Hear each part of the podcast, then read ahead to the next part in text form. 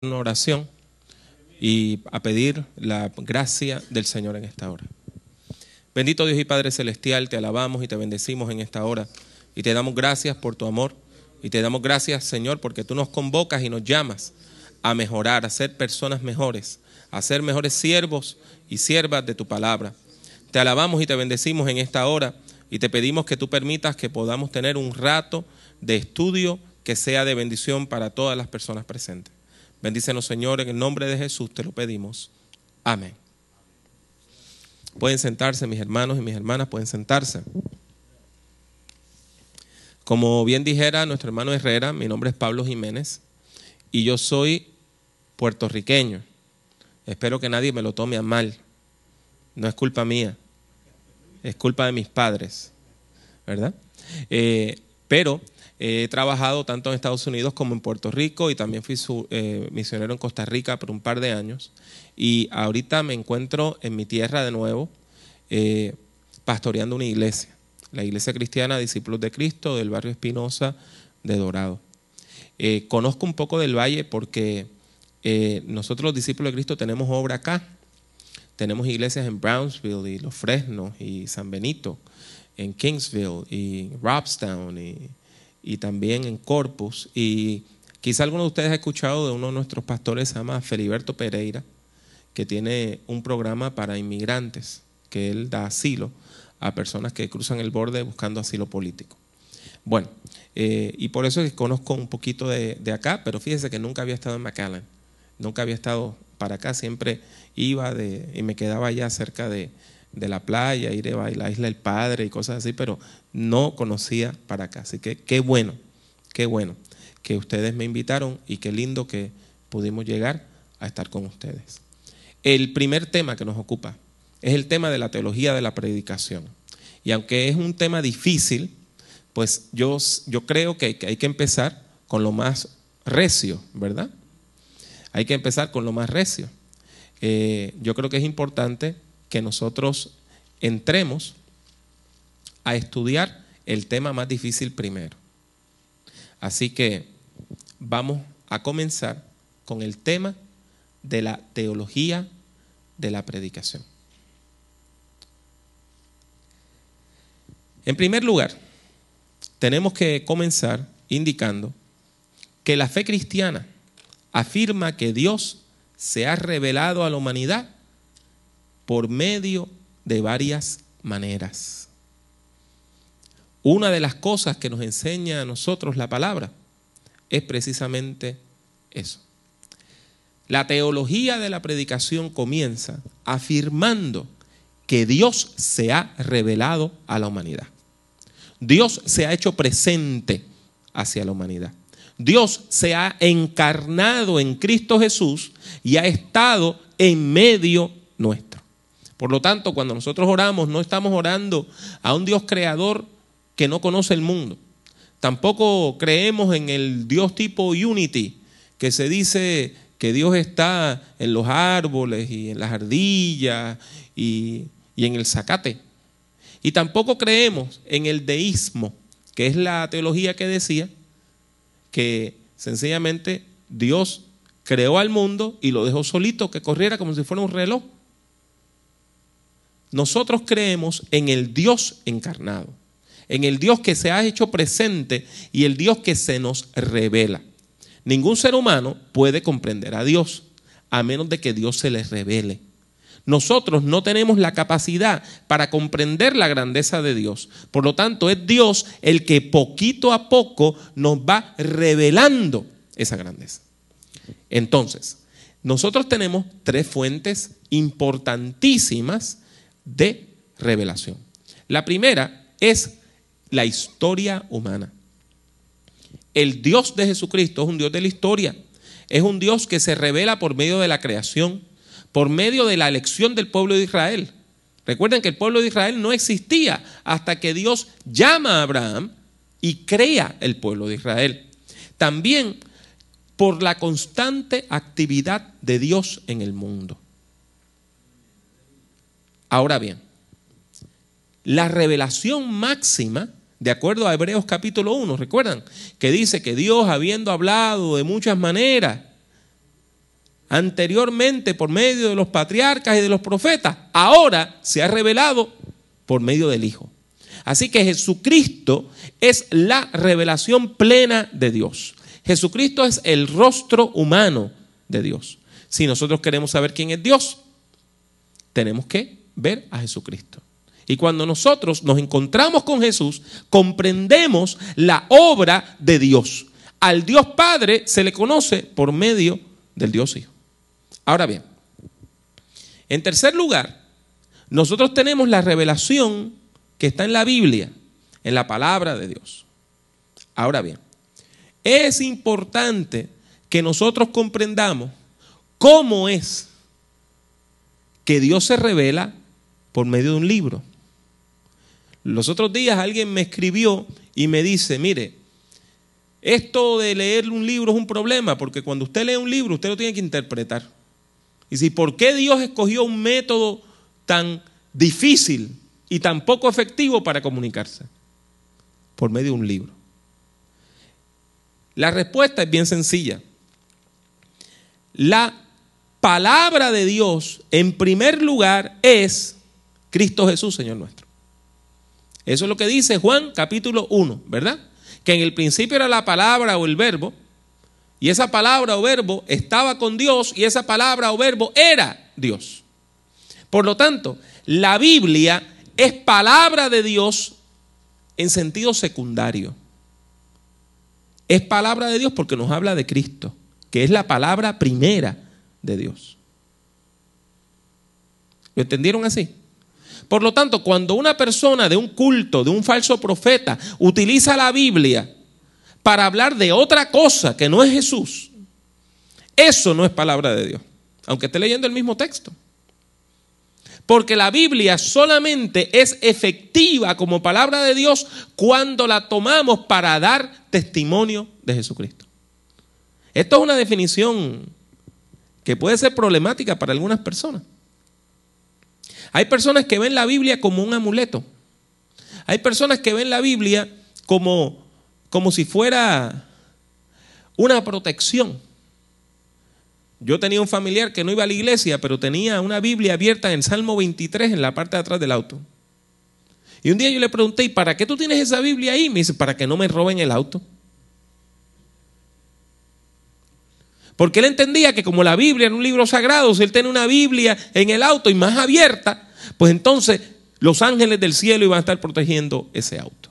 Pues mire, eso no es lo que nosotros entendemos, el uso correcto de la escritura.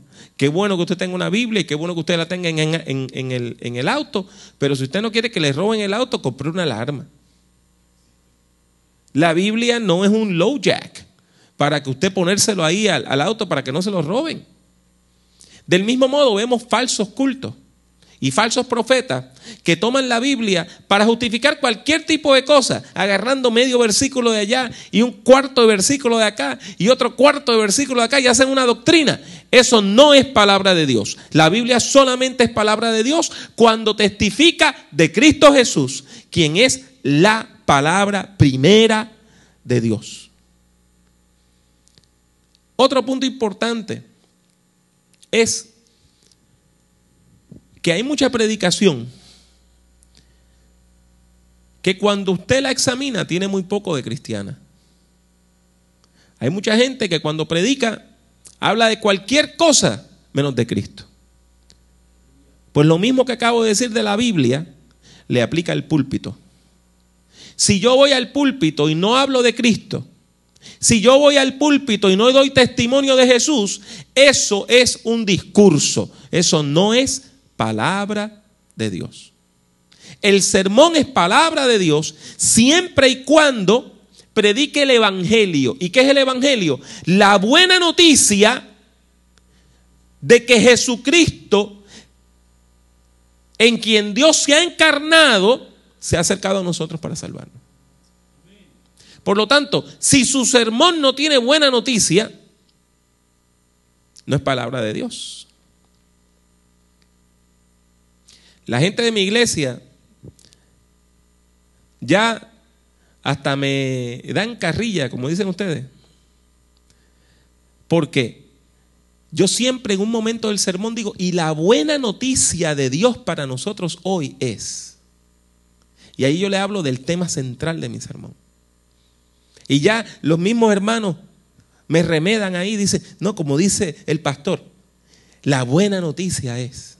¿Por qué? Porque hay mucha gente que predica y predican sermones supuestamente proféticos e insultan a medio mundo y llaman hijo del diablo a medio mundo y dan tres gritos y cuatro vueltas, pero cuando usted termina dice, ¿cuál es la buena noticia de aquí? ¿Cuál es la buena noticia? ¿Qué es lo que transforma? ¿Cuál es el mensaje contundente de parte de Dios? No está. Porque se tomaron tanto tiempo para criticar y para decir que hay un problema, que no hablaron de la solución, que es Cristo Jesús, Señor nuestro. Ahora bien, cuando nosotros evangelizamos, ¿qué es lo que estamos haciendo? Cuando nosotros evangelizamos, lo que hacemos es anunciar que Dios ha visitado a la humanidad, que Dios nos ha visitado en la persona de Jesucristo. Por lo tanto, vamos a definir evangelización. Evangelizar es anunciar la llegada del reino de Dios. Evangelizar es anunciar que Dios desea relacionarse con la humanidad, que Dios desea salvar a la humanidad, que Dios desea liberar de la esclavitud a la humanidad, porque la humanidad está esclavizada por las fuerzas del pecado y las fuerzas de la muerte. Cuando nosotros evangelizamos, no es decirle a la gente, ven a mi iglesia, porque tenemos la mejor orquesta. Ven a la iglesia porque tenemos muy buena música. Ven a mi iglesia porque, porque se canta muy bonito. Ven a mi iglesia porque tenemos buen uso de la tecnología. Todas esas son cosas buenas y qué bueno que usted tiene una orquesta y que usted tiene un, grupo musical y que hay gente que canta muy lindo, pero evangelizar es hablar de Cristo Jesús. Es importante que nosotros tengamos eso al centro. A veces vienen modas en las iglesias, modas cristianas, modas religiosas. Hubo un tiempo, no sé cuántos de ustedes se acuerdan, de que agarró la gente de ir a la iglesia y traían evangelistas que hacían chistes y ponían a la gente a reírse. Entonces la gente empezaba a reírse, le decían la bendición de Toronto, donde supuestamente en una iglesia había caído el Espíritu Santo, lo que le había dado era risa a todo el mundo, todo el mundo estaba riéndose. Y yo vi un vídeo de un predicador que se paraba en el púlpito y entonces empezaba a reírse. Empezaba a reírse y seguía caminando y se le paraba al frente a la gente, riéndose hasta que la persona se estaba riendo y todo el mundo en la iglesia se estaba riendo y dice, esa es la bendición. Hermano, nosotros no evangelizamos así. Nosotros evangelizamos indicándole a la gente que ellos tienen un problema y que nosotros tenemos una solución. El problema es que ellos viven lejos de Dios y la solución es que Dios se quiere acercar a ellos para salvarles. Y hasta que nosotros no perseveremos en ese punto y lo comprendamos bien, vamos a estar fallando. Es importante que nosotros recalquemos la evangelización y que recalquemos el anuncio de la buena noticia. Ahora bien, cuando hablamos del pecado, es problemático. Porque en la cultura donde estamos, estadounidense, ¿verdad? Y con toda la influencia que tiene sobre la cultura hispana, el pecado se ve como algo muy bueno. Fíjese bien. Usted va a un restaurante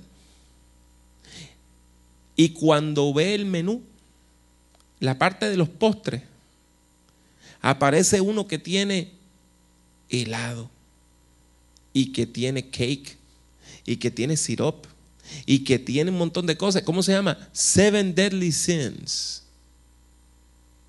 Los siete pecados capitales. La gente asocia el pecado con la comida. Cuando una persona está a dieta y le ofrecen un pedacito de, de flan, dice, ay hermano, no me haga pecar. Y eso Vea cómo, vea eso demuestra que nosotros hablamos del pecado como lo prohibido. Entonces, el pecado es un gustazo que el Dios aguafiestas no quiere que nos demos. Hacer lo que eso es lo que piensa el mundo. Vea los títulos de las telenovelas. ¿Cuántas hablan del pecado, el color del pecado, la hermana del pecado, el hombre del pecado? Y todo es sobre sexo. La idea de que el sexo prohibido es el más rico y, Dios nos da estas leyes que nos impiden disfrutarlo. Y eso hace que sea muy difícil usted hablar sobre el pecado en nuestra cultura. Otras personas piensan que el pecado no existe, que es toda una cuestión de ignorancia, que si todo el mundo estuviera bien educado nadie pecaría. ¿Cómo entonces nosotros vamos a hablarle del pecado a la gente? Es importante que usted y yo comprendamos que el pecado no es un acto, es una condición. ¿Está bien? Mucha gente eh, se preocupa, hermano, ir al cine es pecado. Ir a las vistas es pecado. Hermano, si yo estoy en esta situación, eso es pecado. Hermano, comer tal cosa es pecado. Y entonces, si vamos así, hermano, pues tendríamos que tener una lista de pecados, andar con un catálogo de pecados, un librote así de grande, para que usted vea si cada actividad que hace un ser humano es pecaminosa o no. La Biblia nos habla del pecado de otra manera. El pecado es una fuerza. El pecado es una condición. El pecado es un estado. La persona que vive lejos de Dios está en pecado. No es que comete un pecado, es que está en el pecado. Y aquella persona que viene a Jesucristo puede salir de esa condición de pecado y avanzar a una condición de salvación.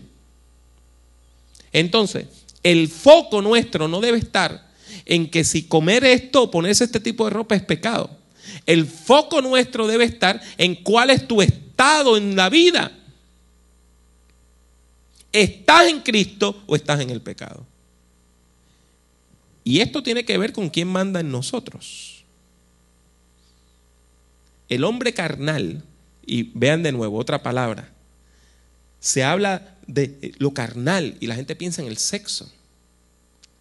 Sin embargo, cuando vemos la Biblia, el apóstol Pablo nos habla del hombre carnal. El hombre carnal es el hombre que hace las cosas como le viene en gana, que no toma en cuenta a Dios, que nada más piensa en lo material, por eso es carnal, porque nada más piensa en lo material. El hombre espiritual tiene la mente de Cristo, tiene los valores de Jesucristo. El hombre espiritual ve las cosas de otra manera. El hombre carnal va en su auto, se atraviesa un venado. El hombre pega un frenazo que por poco rompe las maneas. Y no le dio. Y el hombre carnal dice, qué buen coche tengo. En una misma situación, un hombre espiritual dice, Gracias Señor porque tú salvaste mi vida. A eso que se refiere. El estar en pecado es, si nosotros nos estamos guiando únicamente por criterios humanos, estamos en pecado. Si lo único que estamos pensando es en la panza, en el vientre, en los placeres y en los apetitos, estamos en pecado. Aún si estamos en la iglesia pero solamente pensando en lo material y no pensando en la voluntad de Dios, no escudriñando la voluntad de Dios, muy bien podemos estar en pecado. Por lo tanto, es importante que nosotros le indiquemos a la gente que pueden salir de ese estado de pecado y que pueden superar ese estado de pecado y que nuestra predicación hable de la fuerza del Espíritu Santo por medio de la cual Dios nos saca del pecado y nos trae a la, salvación y nos permite vivir en santidad. No se nos puede quedar el cómo ocurre esa transacción y cómo es que yo, que soy un pecador, llegó a Cristo. Hay un costo involucrado. La buena noticia es que el costo Dios lo pagó ya.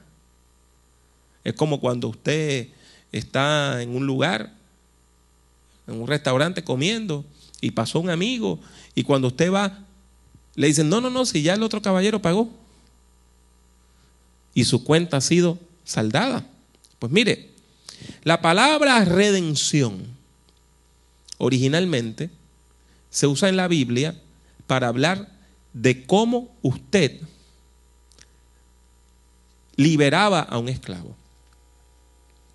En el tiempo de Israel, la esclavitud no tenía nada que ver con el color de la piel. Eso es una invención del Renacimiento, esa invención comienza con la conquista de América. Hasta la conquista de América, los esclavos no eran por el color de la piel. En el mundo antiguo, el esclavo era la persona que no tenía plata para pagar y tenía muchas deudas. Y entonces se tenía que hacer esclavo muy parecido a lo que hoy es eh, declararse en quiebra.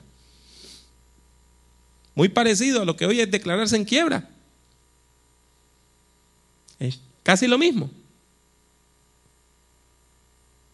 Lo único que ahí le decían, ok, tú debes 10 mil denarios, pues ahora tú vas a ser el esclavo de este señor hasta que con tu trabajo le pague los 10 mil denarios.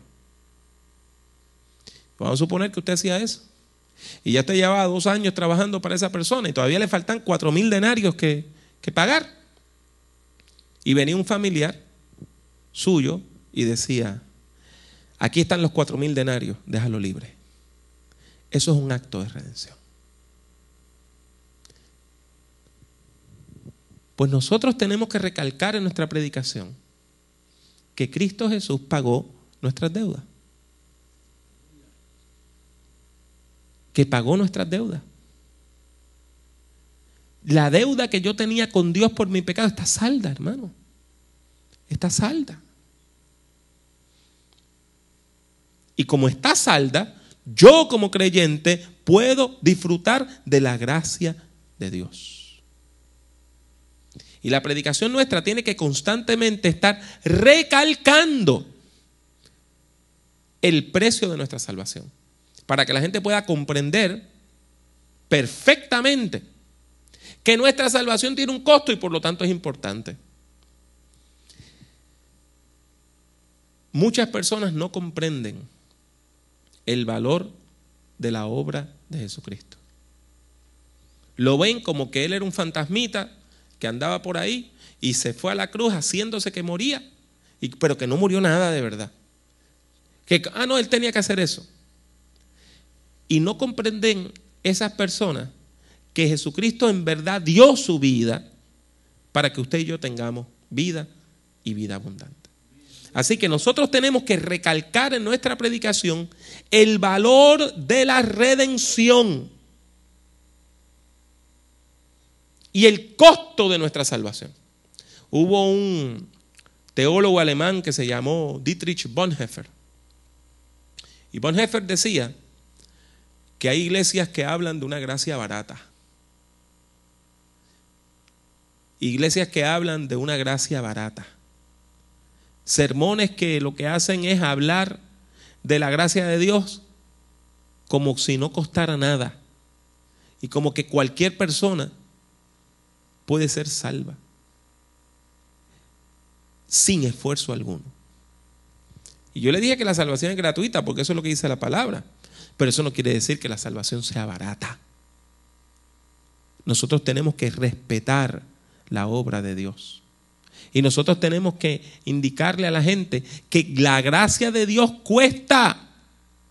¿Cuántas personas vienen donde usted y le dicen, ay hermano pastor, Estoy muy triste. Cuando usted le pregunta qué pasa, dice, mire, que yo antes de venir a la iglesia no tenía problema. Y ahora que estoy viniendo a la iglesia, lo que tengo son pruebas y pruebas y ataques del enemigo. A veces pienso que estaría mejor si me voy al mundo otra vez. Usted ha tenido esa conversación con alguien, ¿verdad que sí? Y ahí es que nosotros tenemos que hablarle a la gente de la gracia barata y de la gracia de Cristo que tiene un gran valor. Entonces, Después de todo esto, usted, habiendo confesado su pecado, usted, habiendo sido redimido, es importante que usted pertenezca a una comunidad de creyentes. El discipulado es otro de los temas clave de la predicación. El discipulado es otro de esos temas clave de la predicación. ¿Por qué? Nosotros a veces cometemos un error muy grande y es decirle a la gente que está recién convertida, que pasaron al frente, aceptaron a Jesucristo como el Salvador, decirle, ya usted está salvo, hermano. ¿Y por qué yo digo que eso es un error? Porque mucha gente dice, bueno, ya yo me salvé. Ya me salvé, ahora me puedo ir para el mundo otra vez. Hay una doctrina que desgraciadamente la predica un puertorriqueño que dice que, que el pecado ya no existe, porque una vez usted tiene ese conocimiento de que Cristo murió por usted, ya no hay más pecado y por lo tanto el pecado ya no existe. Así que usted puede hacer lo que usted quiera porque ya no cuenta, porque ya usted es salvo. Y eso es un error. Es importantísimo ese primer paso cuando uno viene al púlpito, al altar, y dice, yo acepto a Jesucristo como Señor y Salvador. Hermano, ese es el primer paso en un camino muy largo. Y nosotros en nuestra predicación no podemos engañar a la gente diciéndole que cuando levantaron la mano y aceptaron a Jesucristo ya llegaron a la meta. No, hermano. Usted está empezando la carrera de la fe. Ahora usted tiene que correr la carrera de la fe. Usted lo que hizo fue inscribirse en la carrera. Usted se inscribió en el maratón. Ahora tiene que correr la carrera que tenemos por delante. Puestos los ojos en Jesús, el autor y consumador de la fe, como dice Hebreos 11. ¿Cómo es que vamos entonces a desarrollar nuestra vida cristiana? Por medio del discipulado. El discipulado es que yo trato de ser como Cristo. Yo trato de imitar a Jesucristo. ¿Por qué? Porque en Cristo Jesús yo veo los valores de Dios, los valores del reino en acción. Y si yo quiero ser cristiano, yo quiero ser como Cristo. Y siendo como Él, imitándole a Él, tratando de vivir como Él vive, entonces yo puedo disfrutar de esa salvación. Ahora bien, esto implica que necesito una comunidad de cristianos. O sea, yo no puedo ser cristiano nada más porque cuando estoy en el auto escucho una emisora religiosa y pongo CDs del último cantante cristiano que está de moda. Y de vez en cuando envío un email a un website cristiano y pido que oren por mí. O llamo a la emisora, mire, oren por mí, ya soy cristiano. Eso es un cristiano que no tiene raíces. No tiene una comunidad. No tiene una comunidad. Es importante yo vivir en una comunidad de fe. Ahí es que entra la iglesia.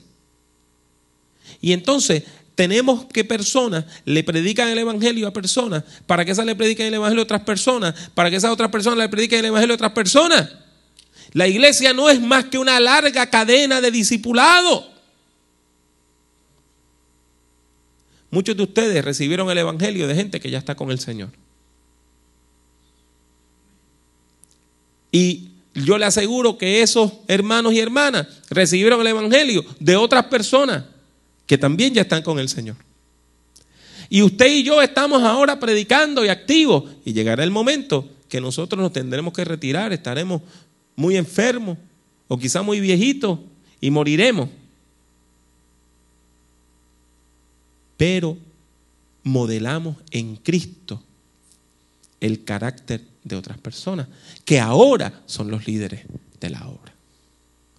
Es importante que en nuestra predicación nosotros también hablemos del tema del discipulado y que la gente entienda que la iglesia no es un auditorio donde usted viene a ver un show religioso. La iglesia es el lugar donde yo aprendo de Cristo y aprendo de la fe. Y una cosa importante, un lugar donde yo vengo a trabajar por Cristo. Yo le recalco a la gente, ¿Usted quiere crecer espiritualmente? Póngase a trabajar en un ministerio de la iglesia. Póngase a trabajar. Haga algo. Cuando usted trabaja, usted crece espiritualmente. Pero hay muchas personas que quieren crecer, crecer espiritualmente, pero no quieren hacer el mínimo esfuerzo. Y usted no puede crecer sin trabajar. Es importante entonces que nosotros hablemos del discipulado cristiano de manera que la gente pueda comprender la importancia que tiene servir a Jesucristo, pero aprendiendo qué significa eso de nuestros hermanos y hermanas que llevan mucho tiempo en la fe. Esto nos lleva a otro tema. La predicación no solamente se utiliza para evangelizar, no solamente se utiliza para enseñar a los creyentes, sino también se utiliza para hablarle a los hermanos y hermanas que están pasando por momentos de grave dolor en sus vidas. La vida es dura, hermano. Y la vida es dura todos los días. Y la vida es dura todos los días para todo el mundo. Todos los días nosotros tenemos que luchar por la vida. Entonces, la predicación no puede ser nada más evangelística. Porque entonces el creyente se queda seco. La predicación no puede ser nada más. Voy a hablarle ya a la gente que se convirtió, porque entonces ni evangelizamos, ni damos cuidado pastoral.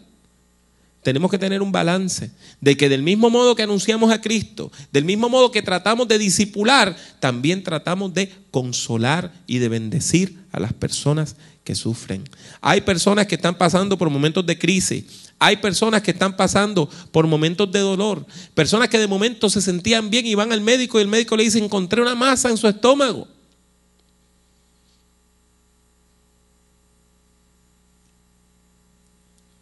Esos son momentos donde hay que utilizar el púlpito para también consolar, edificar, traer aliento, traer luz y entendimiento en nuestra gente.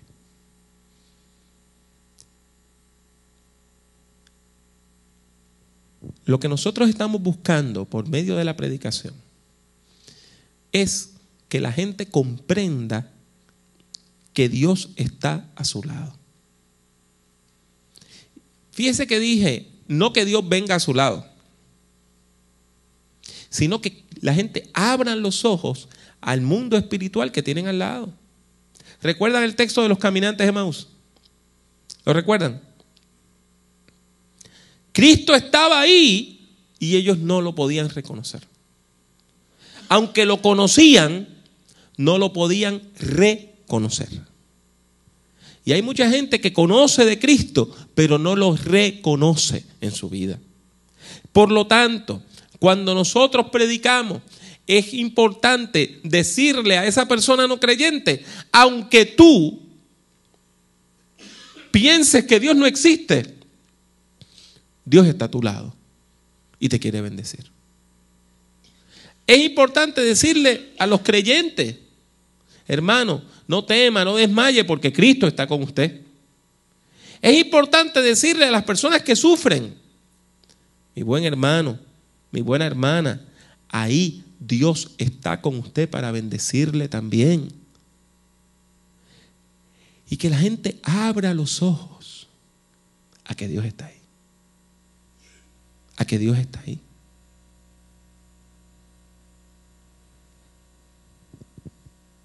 Una de las cosas que pasa cuando la gente que de la iglesia cae en algún pecado es que se esconden. Que no se entere el pastor. Ahora, si por medio de la predicación usted recalca la presencia de Dios, que Dios está en todos lados, pues mire, aunque usted se esconda del pastor, Dios lo ve. quiera usted esté. Todo pecado que usted cometa, lo está cometiendo delante de la presencia de Dios. Todo pecado. La predicación tiene que enseñarle a la gente esos puntos también. Ahora, quiero que hablemos un poquito acerca de la obra del Espíritu Santo. La obra del Espíritu Santo es crucial para la predicación. Porque cuando usted lee la Biblia, se da cuenta que la predicación nace del Espíritu Santo. El primer sermón cristiano que nosotros encontramos en las Escrituras, ¿dónde está? Hechos capítulo 2. Cuando cae el poder del Espíritu Santo, y mucha gente empieza a burlarse. Y otros decían que la gente estaba borrachos. Y, y, y, otros estaban maravillados porque escuchaban a campesinos y pescadores hablando en sus propios idiomas. Pedro se levanta y dice, esto es el cumplimiento de aquello que profetizó Joel. Fíjese bien lo que Pedro hizo. La predicación interpreta la vida. La interpretación teológica de la vida es la predicación. ¿Para qué la gente va el domingo en la mañana a su iglesia? La gente va el domingo en la mañana a su iglesia para que usted le ayude a interpretar la vida, para que usted le ayude a vivir. Para eso. Para eso.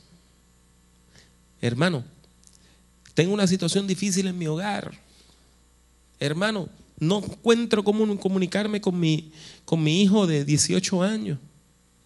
Hermano, mi hija mayor se casó y el marido le pega. ¿Qué hago? ¿Dónde está Dios? Ahí es que viene la predicación. Usted ayuda a la gente a entender dónde está Dios en su vida.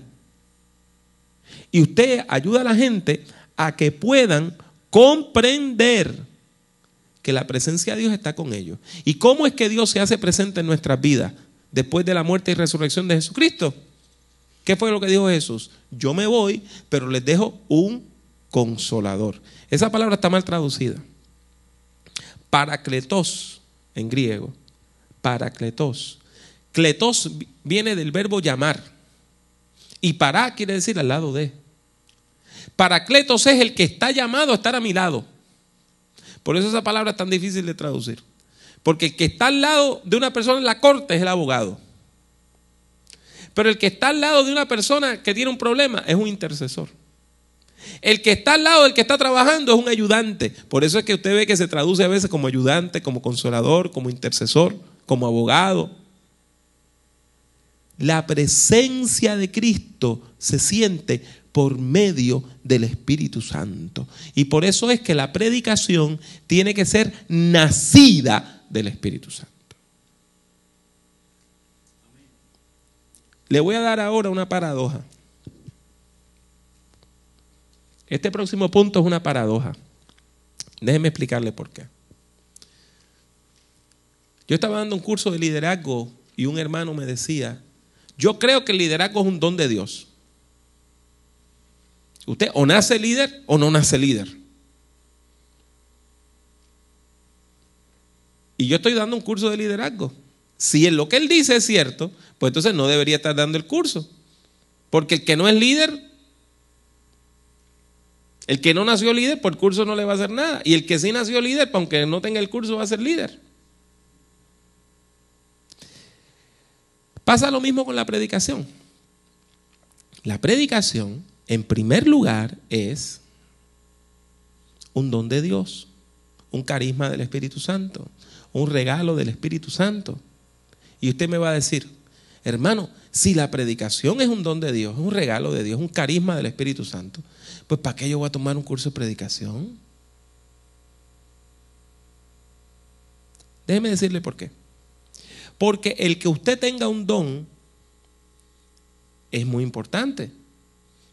Pero después que usted tiene ese don, tiene que cultivarlo. Si usted no cultiva el don, usted lo pierde. Una persona nace con una voz muy bonita para cantar, la otra persona también.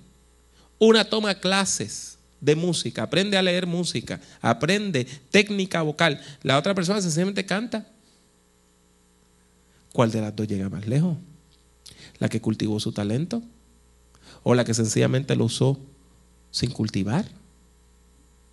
Pues pasa lo mismo con la predicación. Todos ustedes están aquí porque de alguna manera la iglesia ha visto en ustedes el liderazgo para decir, usted va a ser pastor, usted va a ser un predicador del Evangelio, usted va a proclamar la gracia de Dios. Pues ahora tenemos que trabajar en eso para ser cada vez mejores predicadores. El verdadero predicador del Evangelio, la persona que tiene ese llamado de parte de Dios, continuamente trabaja, continuamente estudia, continuamente se mete en la palabra, continuamente afina, continuamente trata de predicar el próximo domingo mejor que el domingo pasado. Porque el, no porque la predicación no sea un don, al contrario, es porque sí es un don y yo tengo que cultivar ese talento. Otro lugar donde el Espíritu Santo incide en la predicación es en aquello que dijo Jesús, que llamó al Espíritu Santo el Espíritu de la verdad. El Espíritu Santo es, lo que, es quien nos permite discernir entre la verdad y la mentira. El Espíritu Santo nos permite discernir entre la verdad y la falsedad. Y eso es sumamente importante por un tema que lo vamos a tratar mañana en la tarde. Y es que en la cultura posmoderna la gente no sabe distinguir entre la verdad y la fantasía.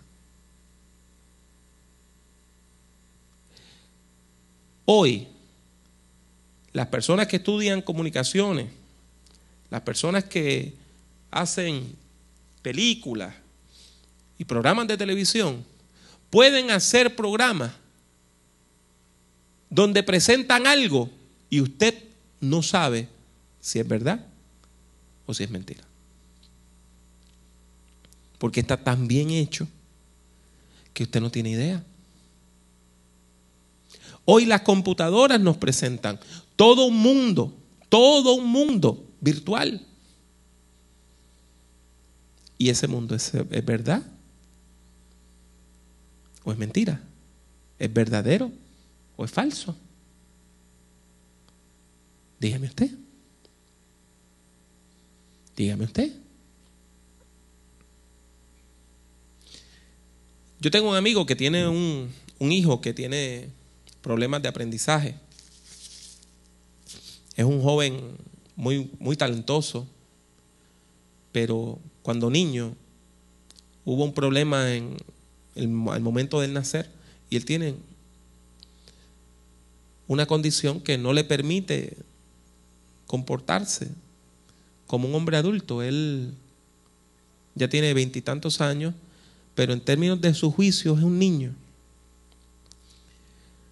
Y ese muchacho, unos años atrás, estaba en su casa el día que ocurrió la masacre aquella del septiembre 11, cuando aquellos aviones se lanzaron contra las Torres Gemelas. Y él, que ve la vida un poquito distinto, como la vemos usted y yo, le dice a la mamá, mami, eso es viejo. La mamá le dice, no, no, mi amor, eso acaba de pasar. O dice, no, no, mamá, eso yo lo vi en una película. Eso ya pasó. Y, ella seguía insistiendo que eran las noticias del día. Entonces él fue y buscó una película que se llama Independence Day y la puso y la buscó y le llamó a la mamá, mira, ve, esas torres se destruyeron en esa película. Y ahí estaban las Torres Gemelas siendo destruidas con otros edificios importantes de los Estados Unidos. Y él, que tiene esa dificultad de aprendizaje, pudo ver con más claridad lo que muchas otras personas adultas no vimos. Y es que ya Hollywood había profetizado la destrucción de las Torres Gemelas.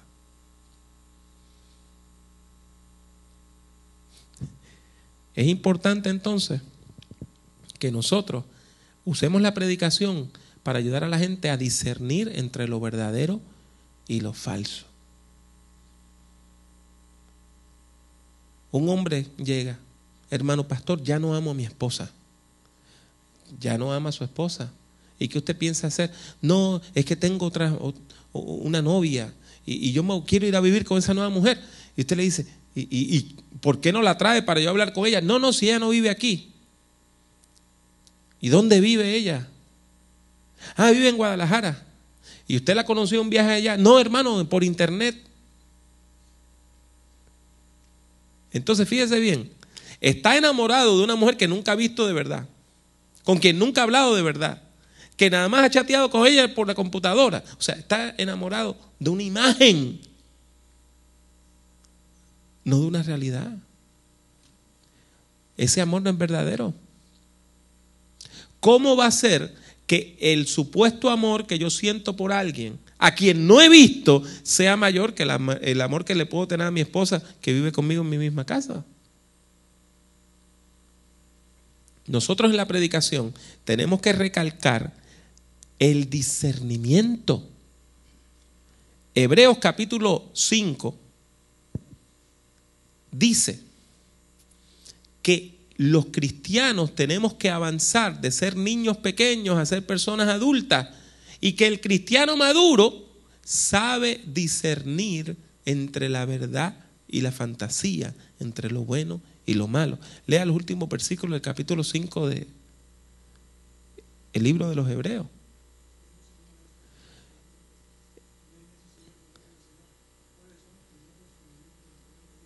Exactamente.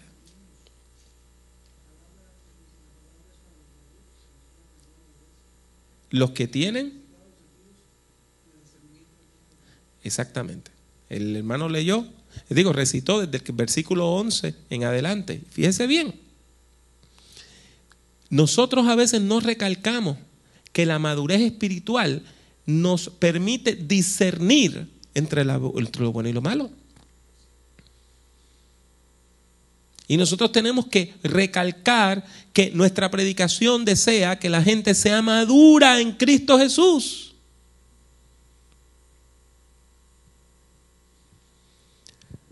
Una vez vino una joven a hablar conmigo y me dice, hermano Pablo, tengo un problema muy grande. Ah, ¿cuál es su problema? Dice, que tengo un novio y él está casado todavía con su esposa. Ok. ¿Y cuál es tu problema? Me dice, que él desea que nosotros tengamos vida sexual. Porque él dice que ya está separado de su esposa, que es cuestión de tiempo.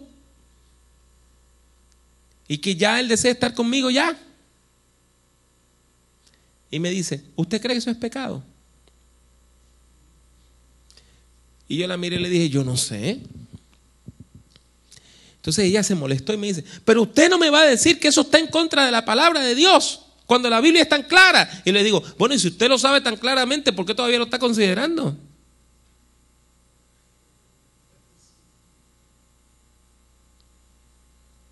O sea, ella sabía que era pecado, pero no tenía la madurez espiritual para rechazar ese pecado.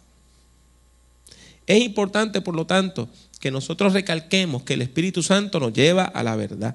Del mismo modo, la Biblia nos habla de cómo el Espíritu Santo actúa en la vida del creyente. Nos dice que el cristiano puede ser lleno del Espíritu, que podemos buscar la plenitud del Espíritu Santo. Y nos dice que ese poder del Espíritu Santo actúa en nosotros y está en nosotros. Nosotros tenemos pues que tomar este tiempo de la predicación para invitar a la gente a que se llene del poder del Espíritu Santo. Porque el Espíritu Santo está aquí, está listo para llenarnos, está listo para bendecirnos, está listo para tocar nuestras vidas y nuestros corazones. Todo depende ahora de que usted y yo tengamos el deseo de verdaderamente entrar en esa relación con Dios. La predicación también tiene que recalcar algo que se ha convertido en una mala palabra. En muchas iglesias es la santificación, la santidad. La santificación y la santidad Hay mucha gente que la identifican con una forma de vestir. En mi tierra pasa mucho eso. Pasa mucho eso. De que tienen unas reglas. El hombre cristiano no puede tener pelo en la cara. No puede tener barba ni bigote, no. Tiene que estar afeitado completamente. Si no, no es un buen cristiano. Así dicen. Le dicen a la mujer cómo se tiene que vestir, le dicen a los niños cómo se tienen que vestir. Todo es unas reglas y reglas y reglas basado en cómo usted se ve. Eso es santidad. Uno tiene que vestir con decoro. Pero, ¿acaso la santidad se limita nada más a la vestimenta? No, mi hermano, no. El Espíritu Santo es quien capacita al creyente para resistir los ataques de las fuerzas del mal, del pecado y de la muerte. El Espíritu Santo nos capacita para vivir en santidad. ¿Y cómo sabemos que vivimos en santidad? Porque seguimos en las enseñanzas de Jesucristo. Yo me pregunto a veces si Jesús asistiera a alguna de nuestras iglesias, si nosotros nos escandalizaríamos de algunas cosas que él hizo. Si estuviéramos en casa de un hermano de nuestra iglesia teniendo una cena y de momento viene una chica de la calle, una mujer de mala vida, y se sentara frente a Jesús y empezara a lavar sus pies, estaríamos nosotros diciendo, bendito sea Dios, que aún las mujeres de mala vida están alcanzando el reino. O estaríamos diciendo, oiga, si este hombre de verdad fuera profeta, supiera qué tipo de mujer lo está tocando. seríamos nosotros los nuevos fariseos. Es importante que nosotros entendamos que la santidad no tiene nada que ver con lo que está a nuestro lado. Jesucristo lo dijo claramente.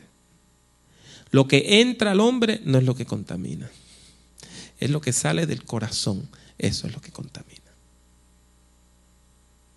Entonces, nosotros estamos preparando a nuestra juventud para estar en santidad, no importa dónde estén.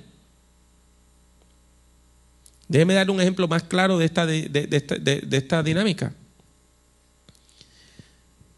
Nuestra niña de décimo grado viene y dice, papá, quiero un teléfono con acceso a internet, uno de esos teléfonos inteligentes que usted puede ver YouTube y esas cosas. Usted tiene dos opciones. Usted le puede decir a su hija, ah, no, hija, no, no, porque eso es del diablo. YouTube es del diablo. Yo tengo un amigo pastor que predica eso, que YouTube es del diablo. Y él le dice a toda la juventud, no vean YouTube. Y ninguno le hace caso. Ninguno le hace caso. Todos ven YouTube. Facebook es del diablo. Todo el mundo en su iglesia tiene página en Facebook. Son amigos míos. MySpace es del diablo. Y hay otros que tienen página en MySpace. Hermano, con decirle a la gente esto es del diablo, esto no es del diablo, eso no resuelve nada. Es nosotros educar a la gente para que sepan, en el Internet hay cosas muy buenas y cosas muy malas.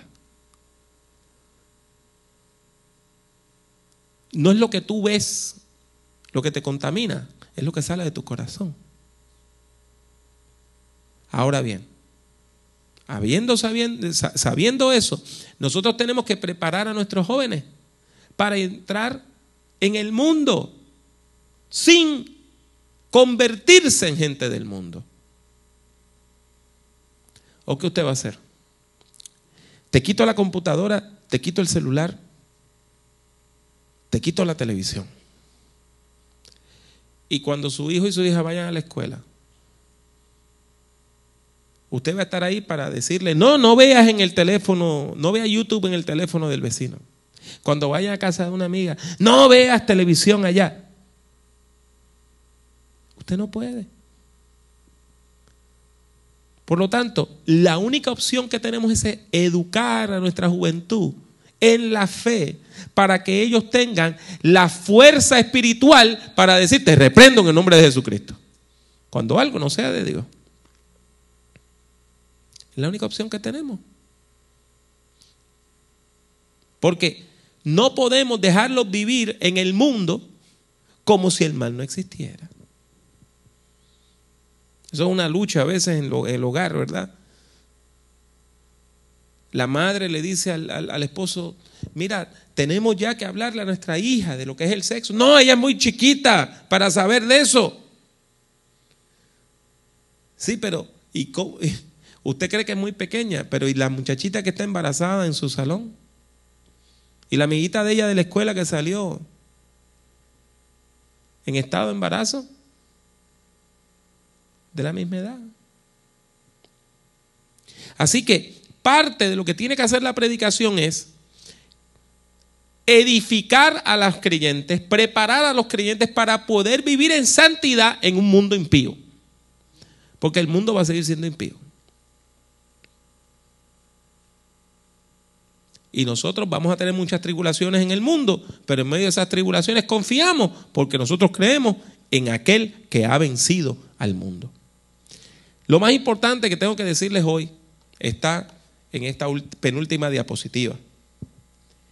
Y es que lo que nosotros tratamos de hacer en la predicación es ofrecer una interpretación teológica de la vida. ¿Me entendió bien? Ofrecer una interpretación teológica de la vida. Que la gente aprenda a vivir a la luz de la fe. Llega una mujer a la iglesia quien nunca ha tenido un padre en su vida. Se crió sola con su mamá. Y todos los hombres a quien ella se ha acercado la maltrataron. Cuando esa mujer llega a la fe, es importante decirle que ahora ha encontrado el padre que necesitaba. Y que se encontró con un padre que nunca le va a gritar, que nunca le va a pegar, que nunca va a abusar de ella, que siempre va a estar ahí para ella. Y su vida cambia con ese conocimiento. Por lo tanto, mis hermanos, mis hermanas, es importantísimo que nosotros comprendamos que hay que enseñarle a la gente a interpretar la vida. La vida. Nosotros que vivimos acá en el, en el borde, ¿verdad? De los Estados Unidos y México. Esto es un lugar como no hay ningún otro en el mundo. No hay otro borde como este. Esto es un borde muy particular, donde ocurren muchas cosas buenas y muchísimas cosas horribles. Usted no tiene más que hacer el viaje al norte de México y ve las niñas de 13, 14 años que están en las estaciones de las bombas de gasolina. Usted va ahí a echar gasolina y se le van allí a la par. Dañadas, prostituidas.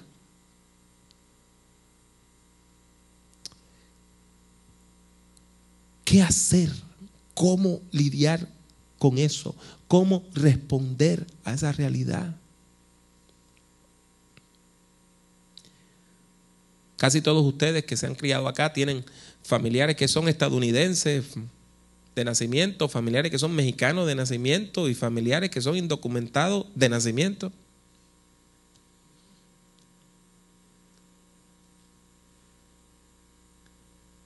¿Quién yo soy? Bueno, hubo un teólogo que dijo, mire, yo me siento como los galileos, porque él es México americano, dice, yo me siento como los galileos, que la gente de Jerusalén decían, bueno, y de Galilea podría salir algo bueno. Porque siendo nacido y criado en Estados Unidos, la gente lo veía, no, tú no eres de acá, tú eres mexicano. Y cuando iba a México le decían, no, no, tú eres, tú eres americano. Y en la Biblia él encontró la imagen de Galilea y se dio cuenta que Jesús era Galileo. Y dice, pues Jesús es como yo. Y eso le ayudó a encontrar norte para su vida.